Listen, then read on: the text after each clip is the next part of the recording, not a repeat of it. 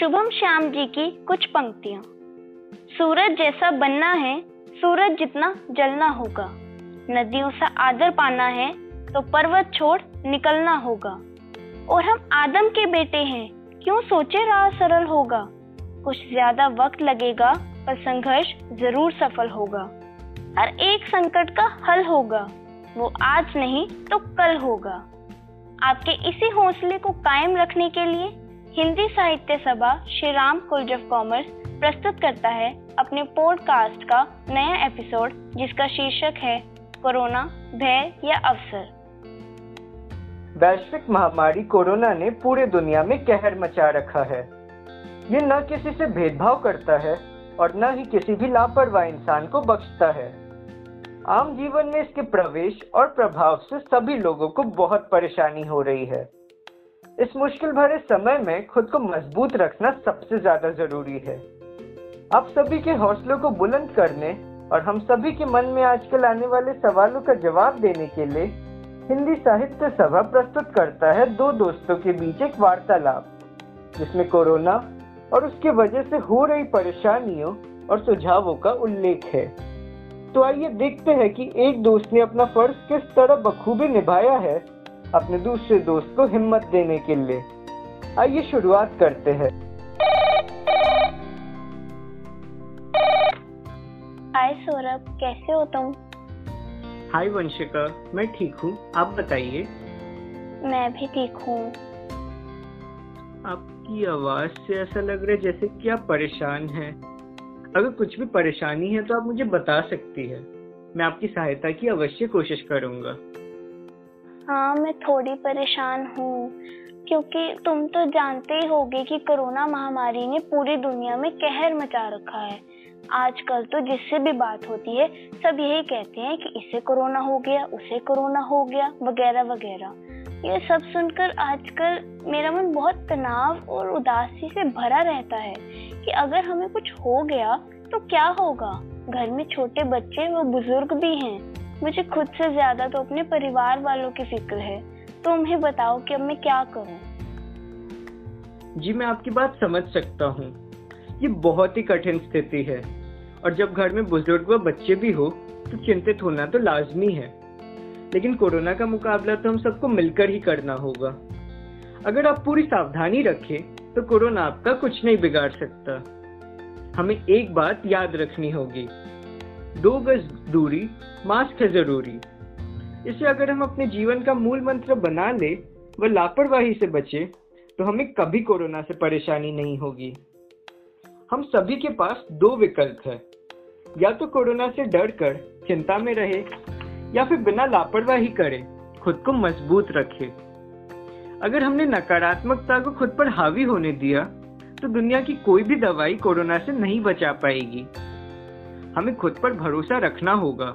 व खुद के लिए भरोसा बनना पड़ेगा। क्योंकि भरोसा वह शक्ति है, जिससे उजड़ी हुई दुनिया में भी प्रकाश लाया जा सकता है। साथ ही, मैं आपको एक सुझाव देना चाहूँगा। ये समय सही चयन का है। जैसा कि आपने बताया कि आप जिससे भी बात करते हैं, वे आपको नकारात्मक खबरें बताते हैं। मेरा सुझाव है कि कुछ समय के लिए आप सिर्फ़ उनसे ही बात करें जो आपका मनोबल बढ़ा सके। क्योंकि नकारात्मक बातें नकारात्मक ऊर्जा उत्पन्न करती है, जो व्यक्ति को मानसिक तौर पर कमज़ोर करती है। हाँ तुम्हारी बात तो बिल्कुल सही है, पर तुम यह बताओ कि अगर हम कोरोना संक्रमित हो गए तो हम ठीक कैसे होंगे? तुमने तो सुना ही होगा, बाज़ार में दवाइयाँ, ऑक्सीजन, अस्पतालों में बिस्तर की कमी है, और वह बहुत उच्च दामों पर भी बिक रहे हैं। यहाँ तक कि उनका गलत प्रयोग भी हो रहा है। तो एक आम आदमी के लिए इन सभी सुविधाओं का प्रयोग में लाना नामुमकिन हो गया है। हाँ मैंने भी ये देखा है कि दवाइयों और अन्य उपकरणों की कमी हो रही है और ये बहुत चिंताजनक विषय है। माना कि समय कठिन है और लोगों को ज़रूरी सुविधाएँ मिलने में परेशानियाँ भी हो रही है। परंतु अगर हम यही बात सोचकर खुद को चिंता में डालकर अपने आप को अंदर से कमज़ोर कर लेंगे तो कोरोना का मुकाबला कैसे कर पाएँगे? ये सरकार की ज़िम्मेदारी है कि वे ज़रूरी उपकरण हम सभी तक उपलब्ध करवाए। और साथ ही ये हमारी ज़िम्मेदारी है कि हम कोरोना के खिलाफ बिल्कुल लापरवाही न बरते। माना कि आज बड़ी तकलीफें हैं, पर कल कामयाबी भी तो बड़ी होगी। हम सभी का लक्ष्य एक ही होना चाहिए कि हम कोरोना से मिलकर मुकाबला करें। जीवन में थोड़ी मुश्किलें ज़रूर आती है। पर वे बहुत कुछ सिखा जाती है। मैंने अपने आसपास भी उपकरणों की कमी बहुत जगह देखी है और मैं भी इससे परेशान रहता था। परंतु फिर मैंने सोचा कि अगर हमने आज आशा छोड़ दिया तो हम कोरोना से बिना मुकाबला करे ही हार जाएँगे। ये समय हम सभी के लिए समान है। परंतु जो इसका कठोर होकर सामना करेगा, ये उसी के नाम होगा। हम्म तुम्हारी बात तो सही है। अगर हमने आज आशा छोड़ दी तो हम कोरोना से खुद की वजह से हार जाएँगे। पर सौरभ, इन सभी सुविधाओं का फ़ायदा गरीबों को तो नहीं मिल पाता। वो इस महामारी में भूखे ही मर रहे हैं। कोरोना की वजह से उनके पास कुछ खाने को भी नहीं है। और गरीब लोग ज़्यादा जागरूक भी नहीं होते तो उन्हें कोरोना के प्रभाव का ज़्यादा पता नहीं है। यदि कुछ लोग कोरोना से मर रहे हैं तो कुछ उसके कारण हो रही भूखमरी से। तो कुछ लोगों की तो मानसिक स्थिति भी खराब हो रही है, क्योंकि हर चीज़ के दाम बढ़ रहे हैं और उनकी आर्थिक स्थिति अत्यंत बुरी हो चुकी है। तुमको पता है, जिन लोगों के पास रहने के लिए घर नहीं था, वे सड़कों पर सोते थे। वह कोरोना के डर से कहीं छुप भी नहीं सकते। मानो उनकी ज़िंदगी तो यही खत्म हो गई है। हालात तो सच में बहुत बुरे हैं, और इस बात को नकारा नहीं जा सकता। परंतु ये हालात जल्द ही ठीक हो जाएँगे। क्योंकि जिस तरह आम जनता जरूरतमंदों की मदद करने के लिए आगे आ रही है वे बहुत ही प्रशंसनीय बात है। गैर सरकारी संगठन भी अपना पूरा समय गरीबों को सुविधाएँ प्राप्त करवाने और उन्हें जागरूक करने में दे रही है। आज की स्थिति का सामना करने के लिए सबसे ज़्यादा ज़रूरी है मानसिक मजबूती। हमें खुद को अंदर से इतना मज़बूत बनाना पड़ेगा कि हम कोरोना का डटकर सामना कर पाए। माना कि खौफ है, पर कोरोना बेखौफ है। उसे हराने के लिए आना पड़ेगा मानवता को साथ। तभी हम कर पाएँगे कोरोना से दो दो हाथ। ठीक है सौरभ, हम खुद को मज़बूत कर लेंगे और अपने मन को भी शांत कर लेंगे। पर हमारे देश की आर्थिक व्यवस्था, जो कि दिन ब दिन खराब होती जा रही है, हम उसका क्या करेंगे? हर घर में नकदी की कमी हो गई है। सारे व्यापार ठप हो गए हैं। लोगों ने अपनी नौकरी खो दी है। घर का सारा पैसा कोरोना के इलाज में जा रहा है। जो भविष्य के लिए पैसे बचा के रखे थे, वो भी उपयोग हो गए हैं। तुमने देश की सकल घरेलू उत्पाद देखी? वो कितनी गिर चुकी है। देश में उत्पादन कम और उपभोग बढ़ रहा है। कर्मचारियों को एकदम से नौकरी से निकाल दिया गया। जिसकी वजह से बेरोजगारी तो बढ़ ही रही है और उनका मानसिक संतुलन भी बिगड़ रहा है। जो लोग रोज इधर उधर काम ढूंढते थे, वो भी कोरोना के डर से घर में बंद हो गए हैं। अब तुम इसके बारे में क्या कहोगे? हाँ ये बात तो सही है कि जिनके पास नौकरी नहीं है, या जो नौकरी खोज रहे हैं, उन्हें तो बहुत ज़्यादा परेशानी हो रही है। उन्हें अपना घर चलाने में कितनी परेशानी हो रही होगी, इसकी तो हम कल्पना भी नहीं कर सकते। लेकिन अर्थव्यवस्था तो पूरी दुनिया की खराब हो रही है। ऐसा कोई भी देश नहीं है जो कि इस बीमारी के प्रभाव से बच सका हो। अगर हम सिर्फ़ पैसे के पीछे भागेंगे तो अपने परिवार के लिए इस मुश्किल घड़ी में स्तंभ कैसे बन पाएँगे? एक बात आप हमेशा याद रखिए, दुनिया के लिए आप बस एक व्यक्ति है, परंतु अपने परिवार के लिए तो आप पूरी की पूरी दुनिया है। आपने नकद उपलब्धता में हो रही कमी के बारे में भी बताया। तो इसके लिए मैं आपसे कुछ कहना चाहता हूँ। कोरोना ने हमें डिजिटल भारत में प्रवेश करने के लिए एक सुनहरा मार्ग दिया है। आप एक बात सोचिए, अगर कोरोना नहीं होता तो जितना तकनीक व डिजिटलाइजेशन का आप अभी प्रयोग कर रहे हैं, क्या आप उतना करते? कोरोना की वजह से जो डिजिटल भारत की कल्पना हम 2030 में कर रहे थे, वे भारत हमें अभी मिल गया। अब हम भी दुनिया के दूसरे देशों के साथ कंधे से कंधे मिलाकर आगे बढ़ पाएँगे। हाँ आपकी बात तो सही है। तकनीक के क्षेत्र में तो भारत ने बहुत प्रगति की है। वीडियो कॉलिंग और सोशल मीडिया माध्यमों का प्रयोग भी बढ़ा है। परंतु देश की आर्थिक व्यवस्था इन सभी चीज़ों से थोड़ी ठीक होगी। आप देश की अर्थव्यवस्था के लिए सोच रहे थे तो आप एक बात बताइए। आपके लिए अर्थव्यवस्था ज़्यादा ज़रूरी है या परिवार? अर्थव्यवस्था तो कभी ऊपर तो कभी नीचे जाती ही रहती है। वे सरकारें देखेंगी। आपको तो अभी सिर्फ़ अपना और अपने परिवार के लिए सोचना है। पैसे के पीछे न भागकर हमें अपनों के लिए जीना है। आपने तो ये पंक्तियाँ सुनी ही होगी। पैसा बिस्तर दे सकता है, पर नींद नहीं। पैसा भोजन दे सकता है, पर भूख नहीं। पैसा ऐशो आराम के साधन दे सकता है, पर सुकून नहीं। सुकून तो हमें तभी मिलेगा जब हम अपनों के साथ खुशी के पल बिताएँगे। पर यार, जो कोरोना की वजह से सारे देश में लॉकडाउन लगा है, उससे सबकी आज़ादी छिन गई है। अब कोई घर से बाहर नहीं निकल सकता, चाहे जितना ज़रूरी काम हो। बच्चे स्कूल नहीं जा पा रहे, लोग अपने काम पर नहीं जा पा रहे, हर तरफ़ कोहरम छाया हुआ है। जितने भी उत्सव खुशियाँ मनाई जाती थी परिजनों के साथ, वो सब बंद हो गया है। लोग आपस में मिल नहीं पा रहे, वो अपने दुख सुख मिलकर नहीं मना पा रहे। सारे बाज़ार भी बंद हो गए हैं। इन सब के कारण उनके शारीरिक और मानसिक स्थिति दोनों पर गहरा प्रभाव पड़ा है। यह बात तो तुम मानते ही होगे ना? किसने कहा कि लोग एक दूसरे से मिल नहीं पा रहे?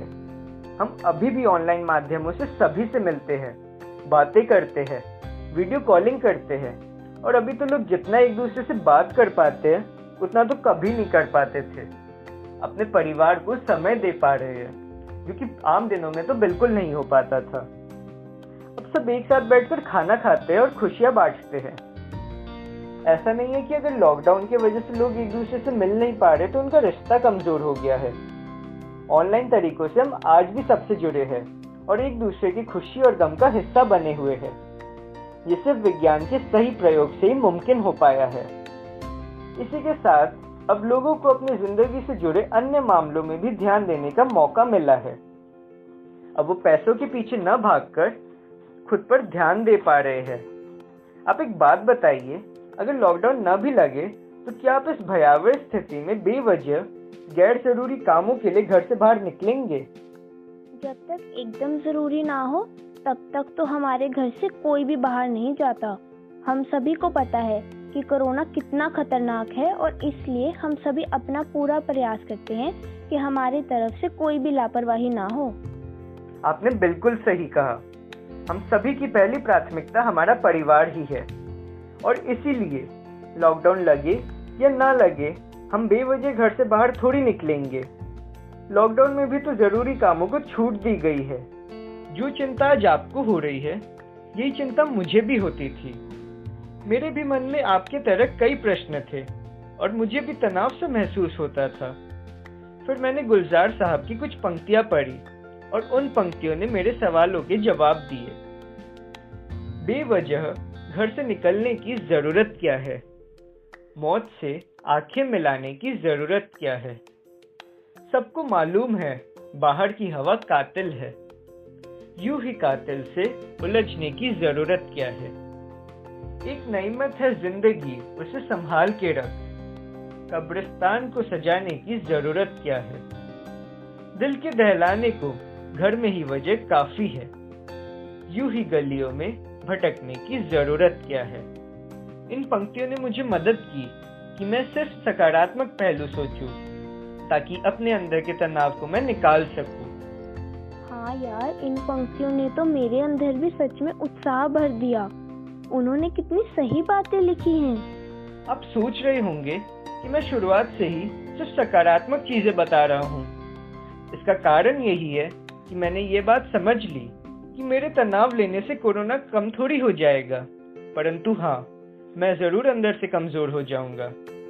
कोरोना काल में हम जितना मज़बूत व तनाव मुक्त रहेंगे, उतना ही हमें फ़ायदा होगा।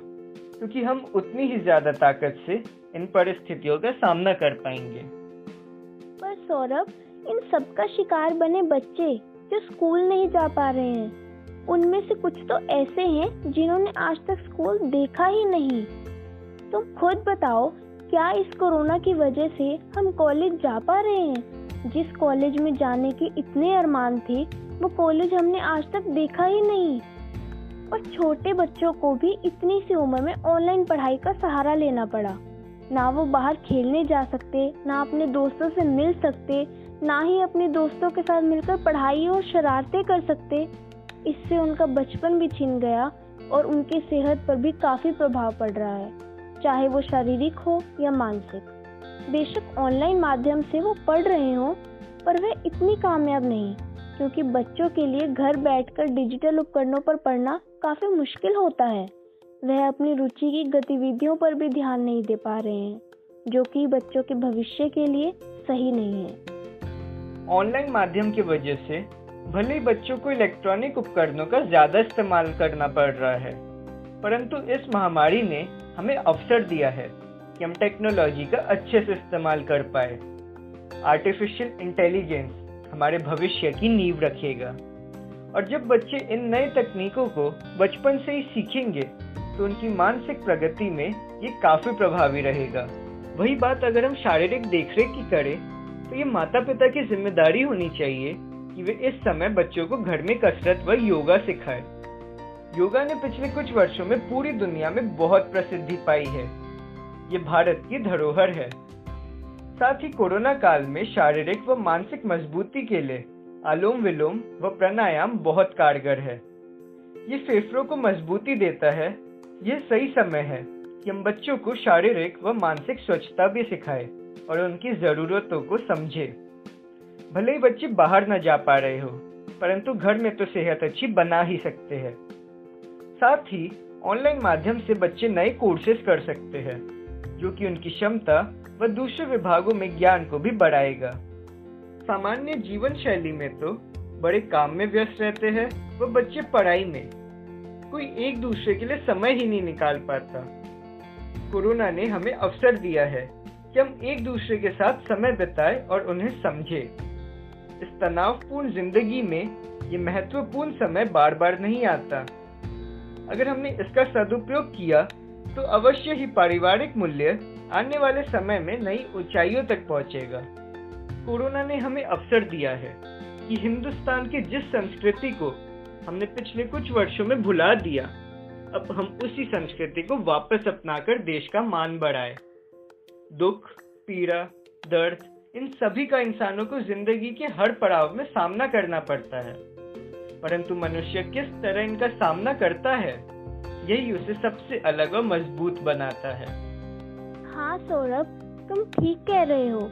मैं कुछ ज़्यादा ही सोच रही थी। अब मुझे तुम्हारी बात समझ आ रही है। इन हालातों में हम सबकी खुशियाँ छिन गई हैं और हमारे अंदर नकारात्मकता भी भर गई है। पर हम सबको मिलकर इन हालातों को ठीक करना होगा। और ये सिर्फ़ मेरी नहीं, इसी परेशानी से गुजर रहे तमाम लोगों की बात है, जो अपने मन में कुछ न कुछ सवाल दबाकर बैठे हैं, जो कि उनकी मानसिक स्थिति के लिए सही नहीं है। वह इस कोरोना काल में अकेला महसूस कर रहे हैं। इसका यही हल है कि हम उन सवालों को दबाकर न रखें, किसी न किसी से बात कर लें जो हमें सकारात्मक ऊर्जा प्रदान कर सके। और आप खुद भी अपने परिजनों से बात करते रहिए, उनके संपर्क में रहिए, इससे उनका हौसला बढ़ेगा। इस मुश्किल समय में हमारे अपनों को हमारी ज़रूरत है। यही समय है अपनापन दिखाने का। इससे क्या होगा कि जब हम किसी से बात करेंगे, अपने सुख दुख बांटेंगे तो उससे हमें हौसला मिलेगा और हमारा मन भी लगा रहेगा। और हमारे कई सवालों के जवाब भी मिल सकते हैं। आज जैसे मुझे मेरे दोस्त से बात करने के बाद सकारात्मकता का महत्व पता चला है और मेरे कई सवालों के जवाब भी हल हुए हैं, उसी तरह आप सभी को भी इसका एहसास हो, हम सबकी यही इच्छा है। आजकल अपने आसपास सिर्फ़ नकारात्मक चीज़ों को ही देखते हैं और इसी वजह से हम दिन भर तनाव में रहते हैं। परिस्थिति खराब ज़रूर है और मैं अकेले इसमें ज़्यादा कुछ कर भी नहीं सकती, परंतु हम सब साथ मिलकर ज़रूर कर सकते हैं। हमें खुद को मानसिक रूप से मज़बूत रखना होगा। हम आशा करते हैं कि इस एपिसोड से आपके मन में आ रहे कई सवालों का जवाब हल हुआ होगा। और हम कामना करते हैं कि आप सभी स्वस्थ व सुरक्षित रहें। धन्यवाद।